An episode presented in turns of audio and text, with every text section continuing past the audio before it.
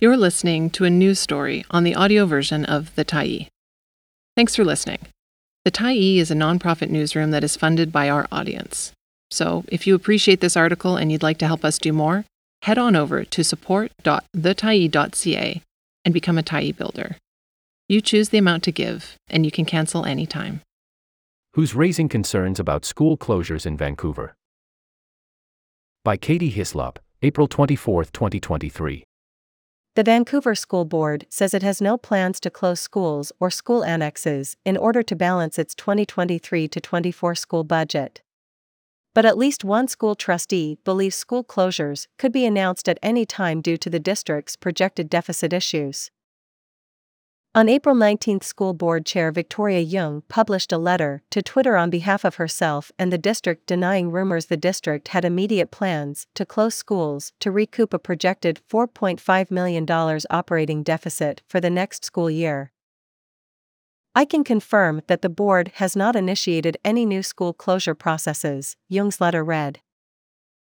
School districts are required under the School Act to present a balanced budget at the end of June each school year. No proposed budget cuts have been announced, despite voting on the final budget scheduled for May 1. But because the School Act requires a balanced budget, cuts will have to be made somewhere. Which is why school trustee Suzie Mah said her party, the Coalition of Progressive Electors, better known as COPE, held a rally against program cuts and school closures outside school district headquarters on April 19. We wanted, the rally, to be a voice for those people who feel that they have been shut out of the budget process, shut out of transparent processes that the school board should have, Mah said, adding she believed the rally forced Jung to issue the letter. On their website, COPE said some of the suggestions to balance the 2023 24 budget, if approved, would result in closures of annexes and schools that are deemed underutilized, the disposal of publicly owned school district land, and the consolidation of alternate and district programs. Of course, they cannot actually close an annex for this budget process, Mah told the Tyee. But the process to start considering a school closure could start at any time after the budget passes on May 1st.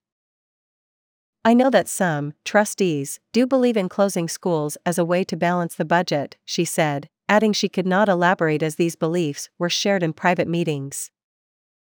The rally, which Mah estimates drew between from 150 to 200 students and parents, included those rallying specifically against the closure of Queen Elizabeth Annex, a decision made in 2022, and the move of Ideal Mini School from Sir Wilfrid Laurier Elementary to Sir Winston Churchill Secondary School. Cope was not the only voice citing potential school closures.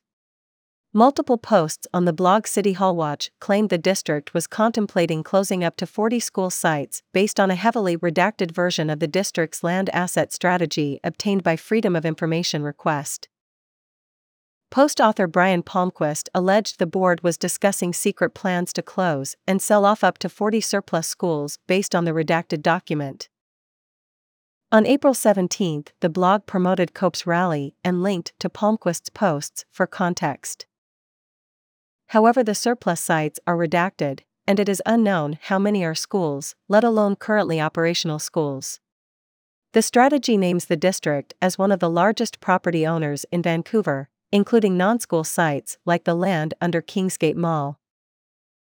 Palmquist told the Tyee via email that he presented his theory to the board at an April 5 public delegation meeting, but they did not respond to his allegation. I did not think it necessary to fact check redactions, he wrote the Tyee. I have heard anecdotally that half are operating schools, but can't fact check that. Mah said she has not seen an unredacted version of this draft of the land asset strategy, but has requested one.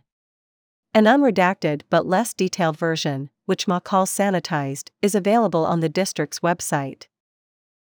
The Tyee reached out to the Vancouver School District to ask whether the district was contemplating closing schools and why, and for clarification on what the 40 surplus sites are. The Tyee also asked about a large discrepancy between the Education Ministry and district enrollment projections for the district, with the district predicting an over 3,000 student drop in over the next decade, while the ministry predicts a 10,000 student increase. The Tyee asked if the district was factoring in housing developments under consideration or under construction in their long term planning strategy. The district did not respond by press time. Axed annexes. As evidence the district was considering closing schools to balance this budget, Mah cited a list of potential school closures district staff made in 2016, as well as the closure of five school annexes since 2016. Maquinna Annex was closed in 2016, although it had not enrolled students since 2015. The closures of Sir Wilfrid Laurier Annex and Henderson Annex were decided by Dianne Turner, the sole trustee who replaced the fired Vancouver School Board in 2016. Both Maquinna and Sir Wilfrid Laurier school annexes were leased to the French Public School Board, Le Conseil Scolaire Francophone de la Colombie-Britannique. The Laurier Annex lease became a point of contention again earlier this month, this time for parents and students of the Ideal Mini School, currently housed in Sir Wilfrid Laurier Elementary. The mini school is being moved to Sir Winston Churchill Secondary School for the 2023 24 school year due to an expected overflow of students enrolled at the elementary school. This overflow would have previously been handled by putting students in the Laurier Annex. The fourth annex closed, Garibaldi Annex, was a decision made by a board elected in 2017, of whom only Green Party School Board trustee Janet Fraser remains on the board today. The fifth closure was Queen Elizabeth Annex, a decision made by the school board elected in 2018, whose members included current trustees Fraser, as well as Jennifer Reddy and Lois Chan-Pedley. Only Reddy, from the One City Party, voted against closing the school. A new board, including Reddy, Fraser, Mah, Chan-Pedley, and Jung and four other trustees from the A Better City Vancouver Municipal Party, were elected in October 2022 district staff presented lists of potential schools to close in 2010, 2016, and 2019. Neither 2010's or 2019's list resulted in closures. A looming budget deficit was cited by some trustees when the board decided in 2022 to close Queen Elizabeth Annex. But there were other factors. The education ministries request the district give the school to the Conseil scolaire francophone de la Colombie-Britannique to help settle a lawsuit the Francophone School Board had launched against the ministry and district, and to ensure ministry funding came for a new school in Olympic Village. That same year, the ministry told the district to start submitting multi year financial planning, something that, at least in 2022, it had not required of any other district. The district has been asking the ministry for funding for an Olympic Village school since 2006, and the NDP government campaigned on funding its construction in the 2020 election. But despite the closure of the annex at the end of this school year, no government funding for the Olympic Village school has been announced. Parents of students at the annex have requested the BC Supreme Court launch a judicial review of the district's decision to close the school. The district's school closure policy. Jung's letter directed readers to the district's school closure policy, which requires district staff to present a proposal to close a school at a public meeting. Next, the board decides whether to proceed with considering the closure, in which case the proposal is sent to the board's facilities planning committee for discussion. Once the committee has sent their recommendations back to the board, then the board decides whether to proceed with a public consultation on the potential closure or reject closure altogether. Queen Elizabeth Annex parents complained that the consultation process was not robust enough in practice. And complaints about the district's overall public consultation process have been made by parents since at least 2019. In the tweet sharing her letter, Jung accused unnamed individuals or parties who choose to use fear to get ahead in an email to the Tyee, City Hall Watch Director Randy Helten rejected the assertion.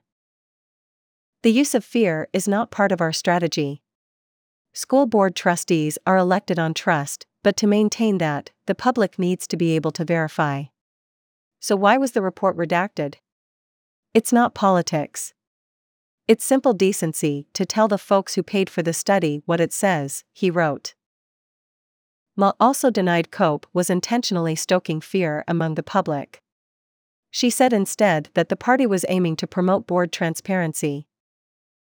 Jung's letter acknowledged that last October, the previous school board directed staff to explore strategies to address the significant structural deficit issue in the district as part of the annual budget process. Those strategies staff came up with include moving or consolidating school programs, closing sites that have no students enrolled, and moving students from annexes to main schools where possible. Jung stated these strategies were shared with the public through the current budget consultation process, but that annex closures were not part of the 2023 24 school year budget. Mah said she does not yet know what strategies the district will use to balance the next year's budget.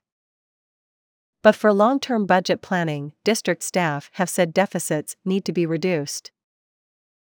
I think it's very important the board understand that without a serious and dedicated approach to dealing with the structural deficit, the situation is a little dire, said Secretary Treasurer J. David Green at an April 3 board meeting.